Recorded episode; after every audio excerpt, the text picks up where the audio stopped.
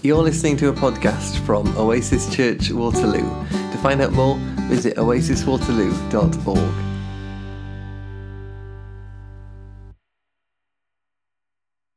stuff from here to St Thomas's, and as you say, in the congestion, they charge you a lot of money just to even stand still for two seconds. So what we've got coming is a transporter that is electric. And we want you to train as a driver. Uh, yeah, here it comes.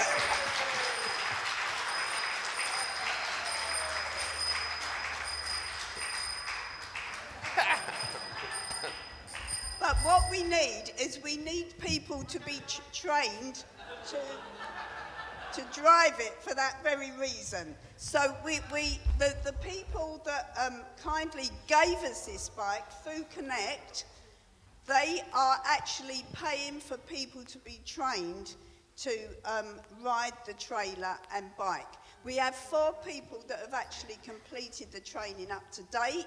We need more. We need more so we don't wear these four people out.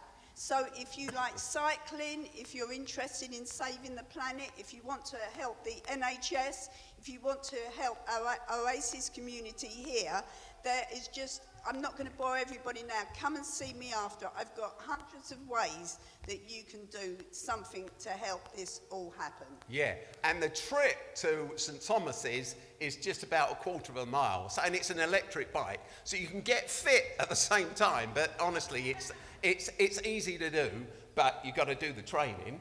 And the trip to um, Guy's is about just uh, between a mile and a quarter and a mile and a half. So that's, um, that's the you know, mega workout. So what could be better?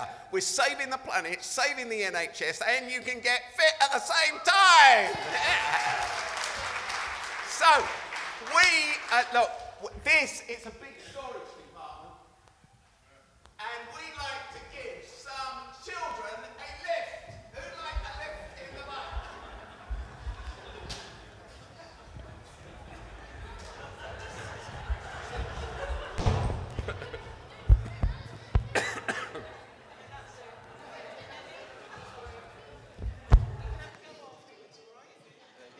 It's, this is a bit like the child catcher, if you've seen that. right. Right. Ready?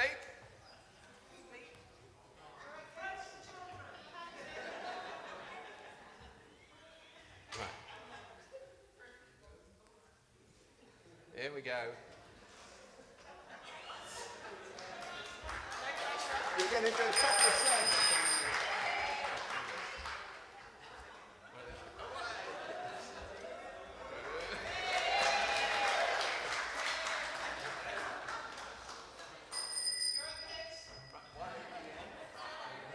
They're going to head off that way. Give them a round of applause and say goodbye.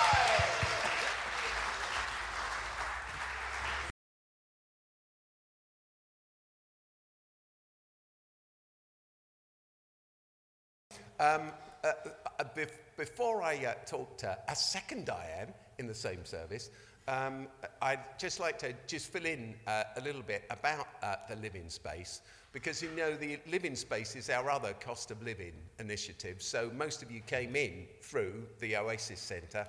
Then we're going to run the living space at the Oasis Centre. Again, we're warming up for that, um, and that's the whole point. It's going to be a warm space. You know, people call these things warm banks and warm spaces, but wherever Oasis works around the country, we've launched, as some of you will know, this initiative called the Living Room. And the idea is that we're open all day and uh, each evening as well, so that people can pop in, they can sit down, they can get a free coffee, free tea. Sometimes we're going to do community meals. We're going to have lots of events on, like our film night. If you've not seen Hidden Figures, it's a fantastic, uh, a fantastic film about the black women that really did the math that got the Apollo uh, mission to the moon and then got completely forgotten and left out the story. It's a brilliant uh, film. But we're going to run a regular film night each week, chess evenings, uh, uh, karaoke, uh, you know, etc., etc. So the idea is that we keep the living room open all day as it is now. You know, we have knitting clubs, all sorts of things going on. But those who've been into it know that you can just pop in and sit down and have a coffee. You don't have to join in, it's just a place to relax. The great, the extraordinary thing about coffee shops, of course, is that you have to really pay it. They've got an entrance fee, and it's about £3.50 for a latte or whatever. But um, if you're, you're stuck for cash, you can't pay the entrance fee. So this is all of that without the entrance fee. So we're going to run this all winter, and as Di said, um, we're going to have a version of the refill there. So we got uh, at that meeting that Simon talked about, after, straight after the service on the top deck of uh, the Oasis Centre, we're just going to talk again a little bit of training for those of you who already volunteered. Thank you for everything. You know, come, we're going to run this on Saturday afternoons, etc., as well as the evenings. So it gives everybody a chance to get involved. And just friendship is a wonderful thing, isn't it? Friendship is a, you know, it's the best thing you can give, isn't it? The, the most generous thing you can ever give to anyone is your time. So um, it, do come, pop in on that and find out how you can get involved, or if you're already involved, you know, how we're actually going to do this. So that, again, it launches from the day it gets darker. Great. Okay. So, it so happens that right here this morning, as Simon said, I'm going to introduce you to Diane, Diane Louise Jordan, who is my friend. And as uh, I used to present Songs of Praise a long time ago, and Diane presented it with me sometimes and all the rest of it. Uh, but I've known Diane a long, long, long, long time. And before that, she was a Blue Peter presenter. it so happens that here this morning we have two Blue Peter presenters. who, uh, who work together. So, uh, welcome to Diane. And welcome to Anthea as well. Anthea, it's great to see you uh, again as well. Anthea has been, we worked together on GMTV. Anthea was like the big boss, and I did little bits, you know, shuffling in and out. But I got to know Anthea then, and we've been friends ever since. But I'd like you to put your hands together and give Diane Louise Jordan a big welcome. Oh, it is on. Do you know, um, the technical team said to me, all you need to do is put the button on for the mic to work. And I've been sitting there fretting about this stupid button. But thank you, whoever, whoever put it on for me. And um, yes, he is a mate that I've known for a long time. I knew him when I was about three. And, uh, and Anthea was about uh, two and a half. and we've been great friends ever since. And I'm actually, I'm really pleased to see Anthea and her um, beautiful, gorgeous man, Mark. They're, they're truly lovely people. She's one of the most loyal people I've, I've known, particularly in showbiz land. And uh, so I'm, I'm really chuffed that you're here today. And, and he's all right, isn't he? so, um, as you know, um, this is Black History Month. You also know that we don't just do Black History and Black History Month. There's something really wonderful about Black History Month, isn't there? And something really awful about it, in that you might feel that you can consign any conversation about the multicultural, multi ethnic mix of our country to October. That would be a bad thing, wouldn't it, Di? I do you know, I, as you say, it's, um, it's, it's great because there's an opportunity to hear about um, a part of our community that doesn't really get that much airtime through the rest of the year. Uh, but there is something weird about, uh, I think, putting anybody in a box and saying, you know, you belong to this little label and this little box and you're in that little area and you only speak at that point of time. Um, being somebody who loves Jesus you know, I just think, and obviously people in this room, I'm assuming you're here because you love Jesus or you want to get to know who he is.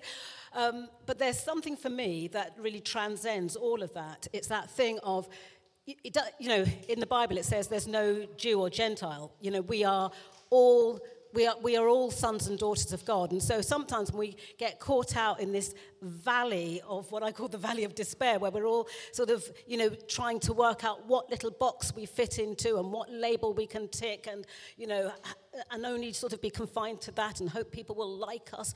Um, God's asking us to come to the mountaintop and just you know and and to remember that we are all brothers and sisters and we and you know he is our father You know, and if you use Jesus as the example, he was confident, he knew, where, he knew who he was, he knew where he came from. It says in, in John 8, it says, I, I love it. Um, honestly, if you, I, I, I encourage you to read the John 8, the whole chapter.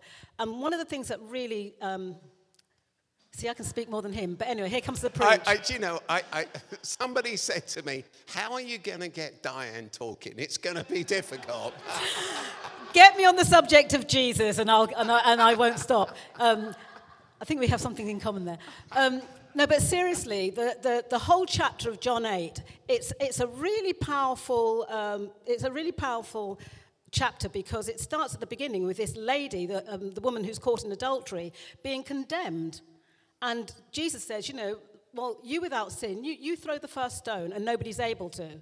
But then he gives this really challenging, um, has this sort of really challenging discussion with the Pharisees because they're trying to trap him and they're trying to say, well, what do you stand for? Who's in? Who's out? What, you know, what, what do you, who, who's one of your friends? What, what is it to, to get to the, you know, to be in the Jesus clan?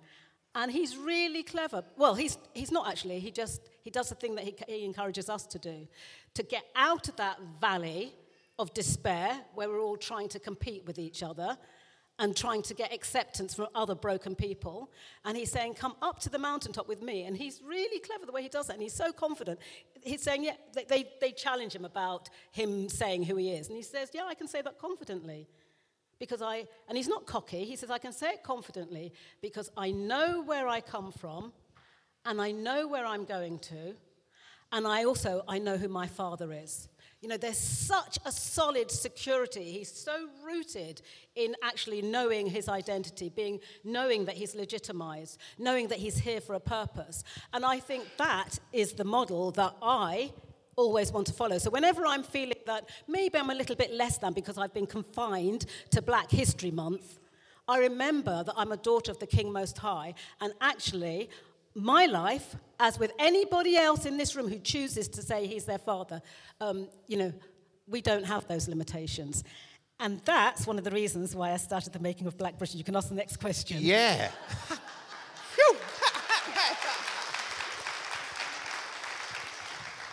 it's a tough job being an interviewer. so, uh, tell us about the making of Black History, Black. I'll help you with the title. Black. The making of Black Britain. That's it. I said it right. So this is Diane's fantastic project, and uh, it really is an extraordinary thing. So I was so keen that you know about this. So tell us about it. Well, first of all, it's called The Making of Black Britain. I will tell you a little bit about the title in a minute. Um, and it, but it came about from my own personal need to really understand who I am, to get a, a real strong sense of my identity and my legitimacy. So I was born in um, 1960, even though I'm only three years old, and Anthea's only two and a half. Work it out. and um, so I was born in Britain. At that time, my parents were first gen. I first generation Black British. My parents are what some there of us are. call my gorgeous mum and dad. That's what they look like on their wedding day. oh, that's going to make me teary. um, so uh, my mum and dad, they came to the UK in the 50s, and they're what's now known as, the, uh, some people call the Windrush generation. So I'm first generation Black British. I... Um, I was born in London, but went out to the home counties in, by the age of three, and most of my community was white, with three black families in our community. And so, from a very young age, and actually even before I left London, from a very young age, I knew that I was slightly different, British, but not completely British. Um, and my parents often talked about going back home. And I knew that there was this place in the Caribbean called Back Home, and maybe maybe that's where I belonged. And lots of people told me to go back home anyway, so, you know, I thought, well, at some point I will. So at the age of seven, I had the opportunity to go to Jamaica, which is where my parents come from. And the weird thing is, I, as, and I'm not joking, as my sister and I were stepping off the plane, some baggage handler or something said, Oh, look at the little English girls. And I'm like, I haven't even opened my mouth. And I thought I was coming back home. So although I was welcomed in Jamaica, I didn't quite fit there. Although I born British, I didn't quite fit here. I've had a great life. My life is really privileged, really blessed. But I also, you know, lots of people who look like me and were born in this country have the same dilemma. Anyway, at that time I thought it was just me. So I wanted to find out a little bit more about my history because I think if as, as the Bible says, if you know where you come from, it gives you a sense of who you are, especially if you know where you're going. So um, I thought, well, I need to know a bit of my history. So I started asking my parents about their lives. Uh, at the beginning, they were quite reluctant to do this. This was around about 2000. It took me a few years to do this. Um, you know, they were getting older, and I wanted to ask those questions, and, you know, sort of new time was running out. They were really reluctant to speak about their lives, partly because of the pain that they'd experienced both here and in the Caribbean, and also because they thought their lives weren't that important. So, on the very few occasions that I was able to get them to sit down and speak, because my shorthand and shorthand wasn't that good, I um, got my recording device out and I started recording their voices.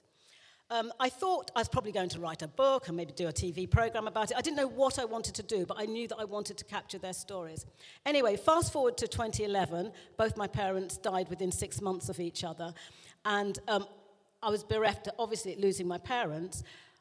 I also didn't realize how much it made me feel like an orphan, you know, how much I was like, my gosh, they've got all this information about where I came from, and now it's gone.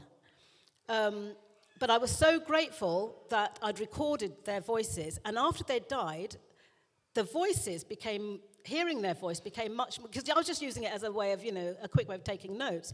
Um, it became to hear their voice, for them to tell their story directly, without me interpreting it, just seemed really profound.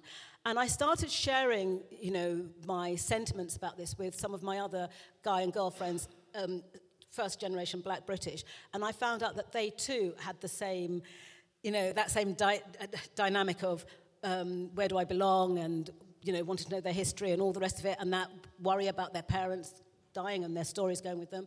So um, I realized that my personal story wasn't just a personal story. It wasn't even just a story that affected them.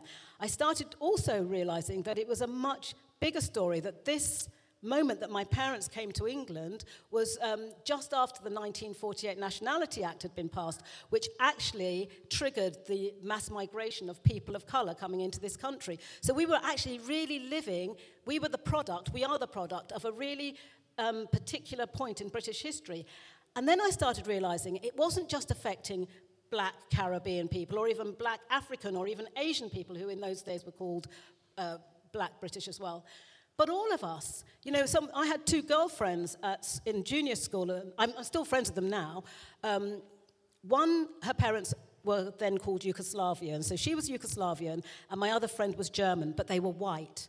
And they assimilated really quite effortlessly my parents were the real British ones. You know, we were British. The law said it. You know, the, the you know, Act of Parliament said we were British, and yet we, you know, I was still sort of regarded as a foreigner. And even now, um, we've got uh, children and grandchildren, and it's so interesting to see that my grandchildren, you know, they, and, and my nieces and nephews, they still not quite sure, that's still that same dilemma, whereas my friends, their children have completely assimilated. So I, I knew that this story belonged to all of us. We're all affected by each other's stories. You know, you were talking earlier on about how long you've known me and that you've, you know, you married Giles and I, Anthea and I, and you, and we've done so much together. And if Anthea was to tell a story, you know, your time on GMTV together, for instance, she'd tell it from her point of view. The same story, you'd tell it from yours, and I'd tell it from mine. Well, I wasn't at GMTV, but, you know. It My up. mate was at the same time, so by association. Um, but, you know, if there was an event or a story that was connected to us all at that time, we'd tell it from our different points of views, just like the four Gospels, tell it from different points of views. They'd all be right, but they'd all be very different, but they'd show that all our lives connect with one another. So when does my black British story end and your you know, I, I, was going to say your white British story, but I don't even know if that's true because, you know, we're so made up of so much. the other thing I was going to say about this particular moment in history is that that act, the 1948 Act, in a sense, it's the pivot point between Britain's imperial past and what we now call modern day Britain, that has all this glorious wealth of uh, diversity and, you know, different cul- cultures and all the rest of it.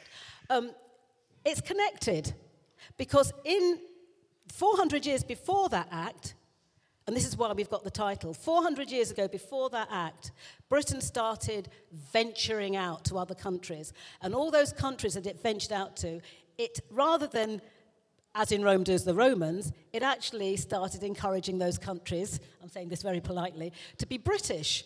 So they were all British, they were all Britons, they were all British subjects. So the black, Britain, black British thing started 400 years ago. That act just formalized it and, and, and, and started seeing people of colour and you know, difference on mainland. Yes, so it's, it's really interesting. The reason I exist as a person at all is my dad, you know, I'm half Indian, half English. My dad, Indian, at the partition of India, which was 1948 as well, uh, decided 47. to 47, 48, yeah, yeah, came to well, it well, it took. It took. A, the, the, truth is, it took a long time. You know, from when. Sorry, no, Steve, from when it naughty. from when it was passed to when it was enacted. And uh, so when it was enacted, then my dad came here because he was part of the empire, and um, and uh, and because he came here, he met my mum, and boom, there I am. Exactly, you know. exactly. And actually, funnily enough, both my parents are from Jamaica. But um, I wouldn't have known, they may, not, they may not have known each other in Jamaica, so both of us may not have been here. And I, I would love to collect your story, Steve, because he's really interesting, isn't he? I was going to say, white Englishman, and I was like, Are you? No, you're not. I know you're not. But your story is very much connected to the same place in history as my story, as, as is Anthea's as well. So, so yeah. I've got a question for you then. Why have you called it the making of Black Britain? Because Britain started making it, it started changing its colour, if you like, from the 400 years ago. But so it's really about the making of Britain. But Britain it, well, that's another conversation. So that's another conversation. Seriously, if you st- the, the, the, one of the real driving questions that I had when I started this archive is what does it mean to be British? You know, how, what is this thing called Britishness? We've had so many discussions, not just people of colour, but all of us. What makes us British? Is it because we live on this island? Or is it because we're a subject to the king or the queen? You know, it's a, is it to do with um, you know, our connection to the Commonwealth? It's a really interesting conversation. And actually, if you dig even deeper than that, what we're really saying is where do we belong? Who am I? Where do I belong? What's the meaning of my life? And that is the eternal question for anybody, every single one of us, whatever class, color, creed, generation, gender, whatever it is, you know, whether we're in Europe, in Africa, wherever, that is the universal question. Who am I? Why am I here? You know, what, what, where do I belong? And so that's why, and, and, that's, and it, it stirs up those questions because even to call ourselves Black British, is that a good idea? I don't know. Black Britain? Black history? What? I never knew that history had a colour, to be quite honest. So it's just, it just opens a conversation. So, and, and, and you're all welcome. I want all your stories. Yeah. And so, what you're doing with the project is you're, you're recording people's stories and you're making little films as well? So, there's two things we're doing. We are doing a traditional oral history where we sit for a minimum of three hours with somebody, um, up to about 12 hours, sometimes longer, not in one sitting.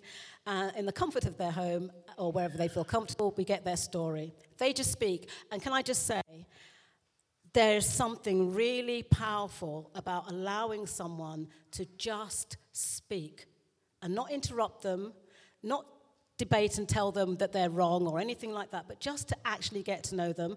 And when somebody who, and because most of the, lot of the people that we've, um, we've um, collected their stories, they're not, some of them are really super famous and gorgeous, and, some, and, and a lot of them aren't. And we, you know, just one example, one gentleman, he was in um, a drop-in centre for the over 70s, I think, and um, the people there just said, Oh, do you want to speak to one of the old people? Well, talk to Peter. He's a right little chatterbox he is, you know. Oh, it, I don't know, he doesn't really do anything much, but, you know, he's very friendly. So we went along, we spoke to Chatterbox Peter, And he, he was very chatty, just like me and my friend. And, um, and he allowed us to come to his home and capture his story. And my word, I am so glad we got his story. He's a magnificent human being who has su- made such a contribution to this country, and he cares so much. But he, his story would have just gone if we hadn't done this. So that's one way of capturing stories. And we do get, you know, people who are seen to be significant in, in our society as well, because all our stories are important. Um, but there is something really powerful about being heard. And, And then, then we the have these is these digital stories. And these are tiny little co created stories that um, you, well, you make with us. And uh, we're going to show you too. We, do the, we run these workshops, two day workshops, uh, for a group of about 30 people. And we work with you, and you then develop your own story based on one of the themes about, around uh, uh, the story collection. So, um, is it? Can we watch one? Yeah, I think we can. Yeah. They can be this simple. John and Mary. What can you know from a two dimensional picture? You didn't even give it to me. I took it from my mum's house when she died. I've had it in my bedroom next to her ashes ever since. Staring at this photograph now. I imagine how your voices sounded. I imagine how you smelt. I imagine how different things could have been if you'd have just accepted me, loved me. You rejected me with prejudice. You rejected my sisters before me, and you never once laid eyes on me. You never held me in your arms. You never spoke to your daughter again. All because of the colour of my skin. An abomination to the Lord. Was there even a space in your heart that I should have been? Or did you just give it away to a white human being? You were the first people to show me racism. And I wasn't even born yet. I now have a grandson, and I wonder how you could do this. How you could go through life knowing I existed and refusing to acknowledge me as part of your bloodline. I try to imagine never setting eyes on my grandson, but I can't. His smile, it warms my heart. Maybe I could have given you something to smile about. But you never gave me the chance.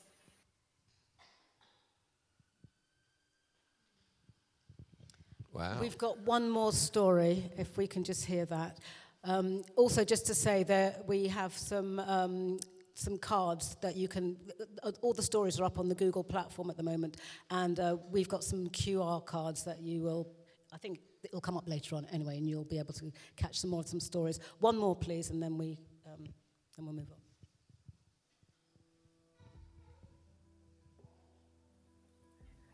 An old but newly discovered photo of the village cricket team reopened poignant memories for me of my rural childhood.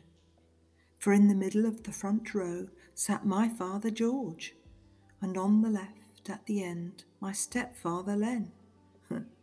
They'd played cricket together. I hadn't realised that. Our families had been next door neighbours, and we had a hole in the hedge through which we as children could travel to the wonder and the freedoms of each other's gardens. It was just wonderful. But eventually, divorce blighted both families. My father left us, and Len became my stepfather. My brother, Anthony, and I had a new sister, Linda. And Sadie, our golden Labrador, had a new doggy sister, Jenny, the black Labrador, who had lived next door. And actually, we also had Dusty, the small dog, and Tiddles, the cat. So we became a new family. An example of Japanese kintsugi, perhaps.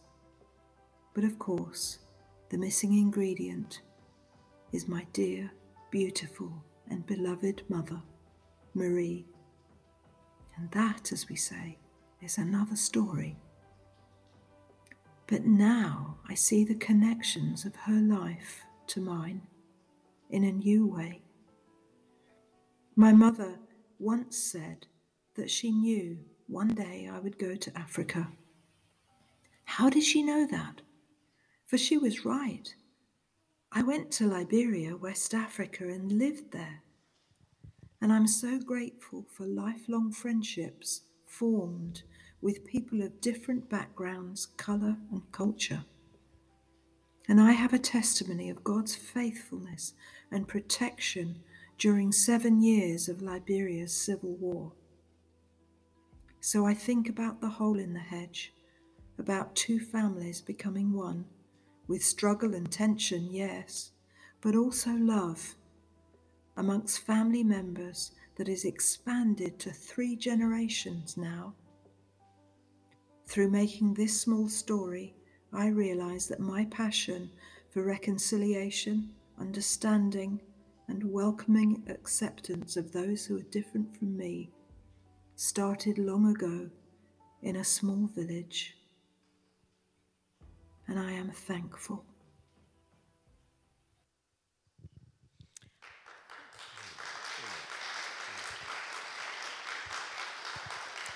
Do you know, um, I've obviously listened to those stories so many times. There's so many. And um, I, I, can't, I can't stop being emotional listening to those little snippets. In a few minutes, you have so much about a person's life.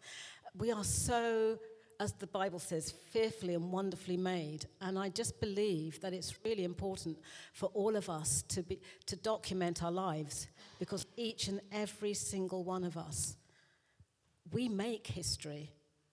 And we know that history is not just connected, connected to a color or some tiny little box that we're trying to be stuffed into. We're far more, we're far more precious than that. So I really encourage everybody. I mean, I really hope that um, you know we can even maybe run a workshop here in Oasis where we encourage people to come and create your stories, and you keep this as well. So it's it's something to pass on to members of your family as well, and uh, all are welcome. That's great. So, how, how can we find out more, Diane? Just tell us. There it is. That's what you were promising. That's it. So, I mean, I don't know if you can use your phones now and uh, click away because we would really love to. Um, we'd really love to give you an opportunity to speak so that you are really heard that your story is actually recorded in your words, not with anybody twisting it, and to, so that, and, and, and be in a situation that you are heard. Because we all, that's, I, you know, in, in, I was reading, I was going to get out, John's Gospel, it actually says in John 8 47, the words are, uh, do you know what I'm going to read it to you? Just your QR code, I'll see if I can find this. And, and then, you know, um, I don't have much to say after that, but um, Everything we need for life and godliness is actually in the Bible.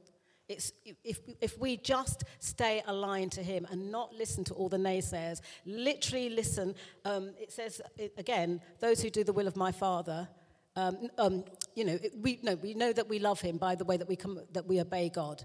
You know, literally just come into alignment, truly surrender, and, um, and the, rest, the rest is um, straightforward, I think. Um, Okay, I can't find it. But basically, the, the, go to John 8, 47, and it literally talks about being able to speak, being able to be heard, and so that we really do know that we belong to God. It's there in the, it's there in the Bible. So it's there. Everyone's looking up at the moment, so good. that's good. Good. Yeah, that's really good. good. So, thank you very much, Diane. This has been really enlightening, hasn't it? An extraordinary thing. We're together, we're, we're joined together. We are one humanity. And we're making, we're making history. We're telling our story. Because he knows us, he designed us before the foundation of the earth. All praise to Jesus, and I'm done. Thanks. Round of applause.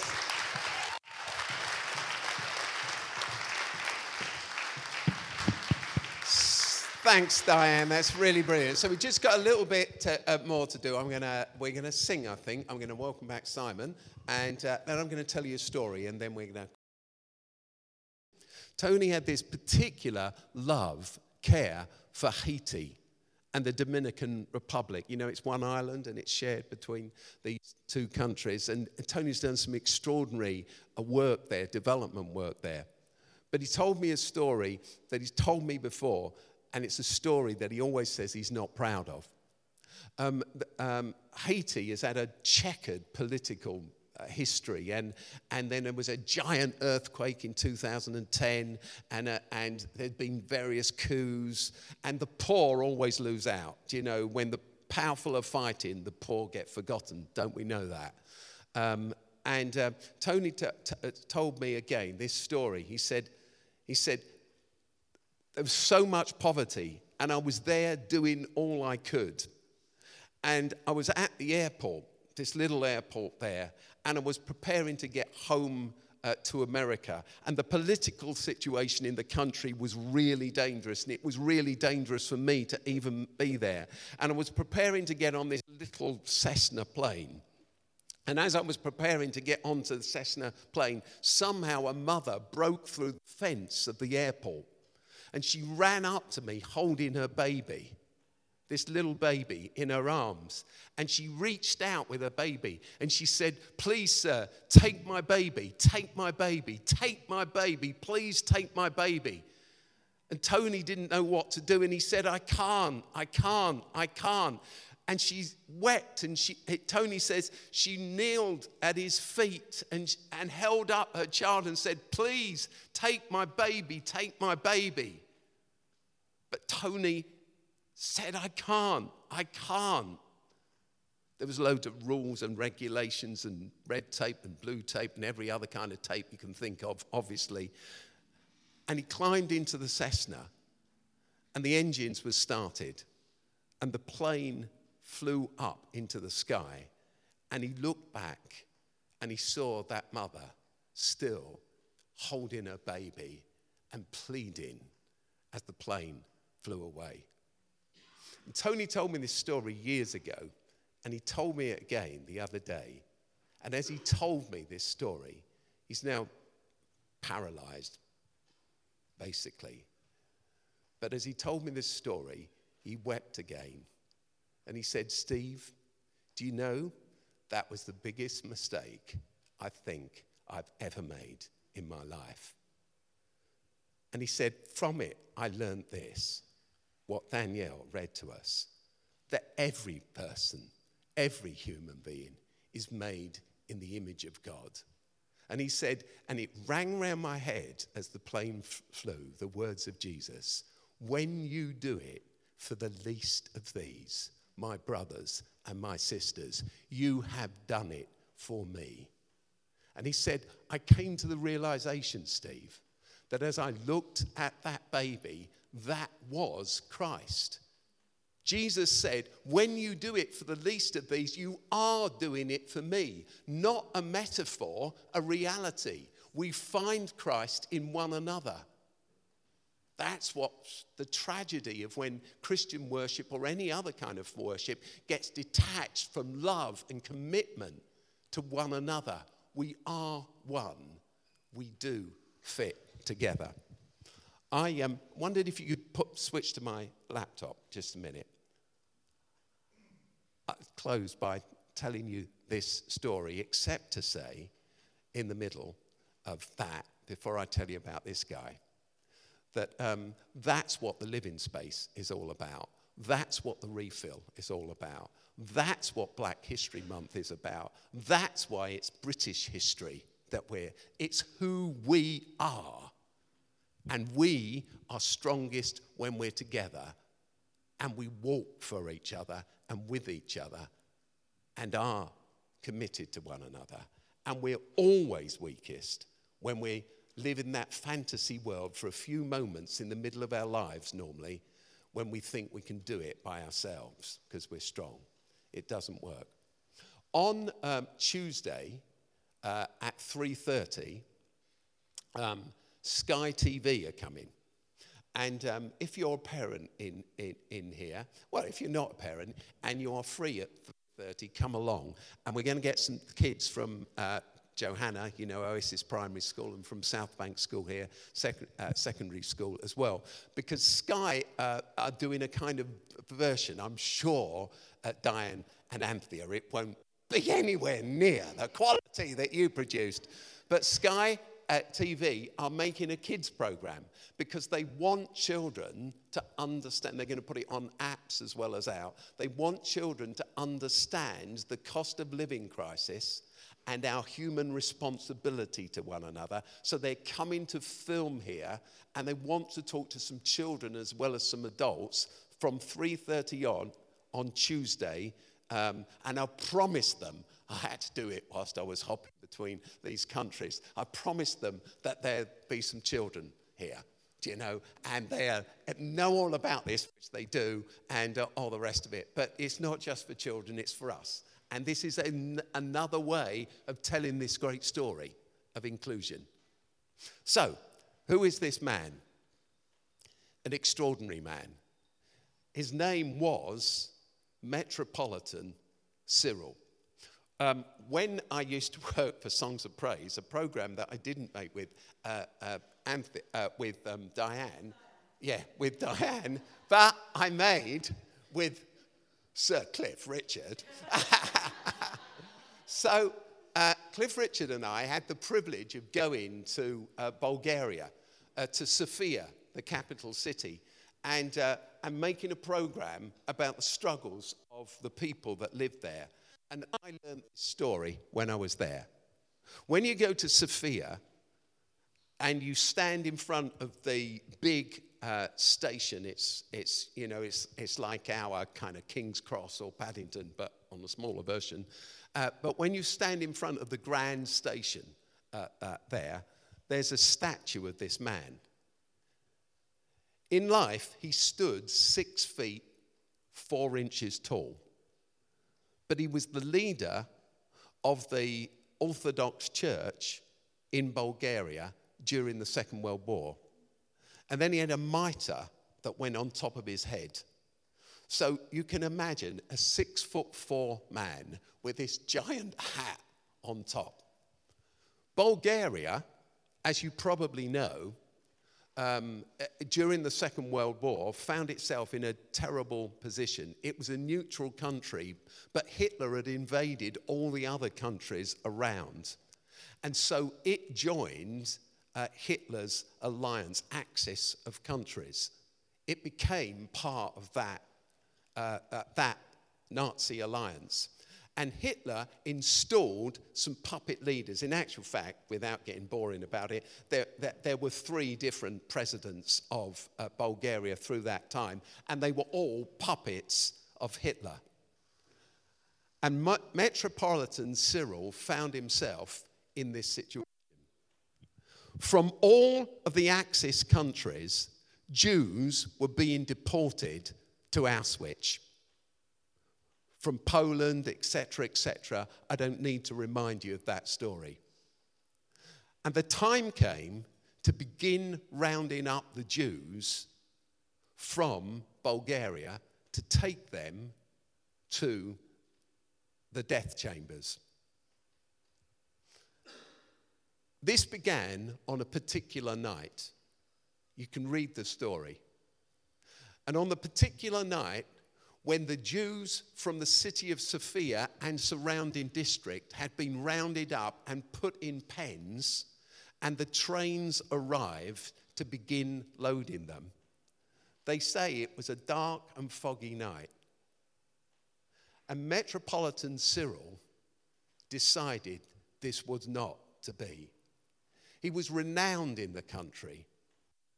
And on that night, as the officers in charge of the rounding up in the pen of these Jews, thousands of them there already, as the loading got underway, Metropolitan Cyril arrived at the station by foot, a giant of a man with a huge gait.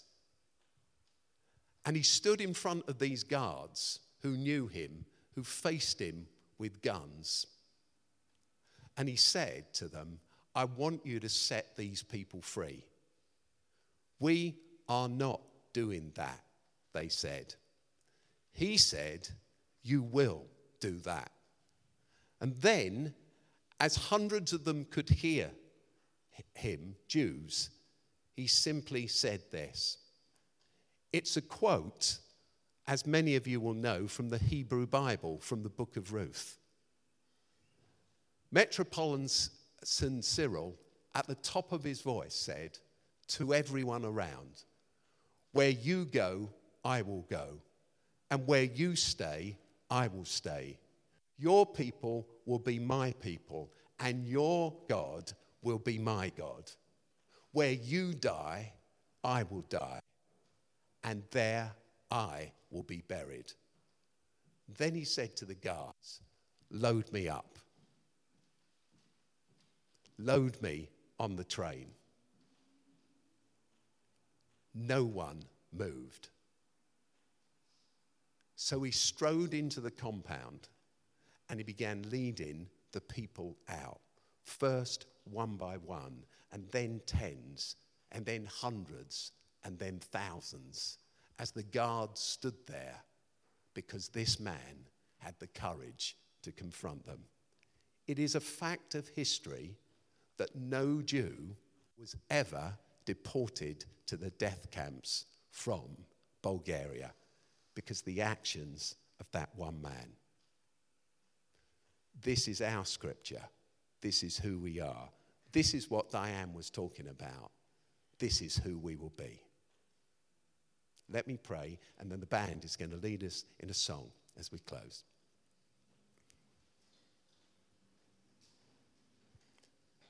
Where you go, I will go, and where you stay, I will stay. Your people will be my people, and your God, my God. Where you die, I will die, and there I will be buried. Teach us, Lord, to honor, to respect, to stand for one another. Teach us through this winter to come to be on the side of those who don't enjoy the privileges we have. Teach us as we share ourselves that we find life and we find privilege and we find warmth and we find shelter. This is our prayer together. Amen.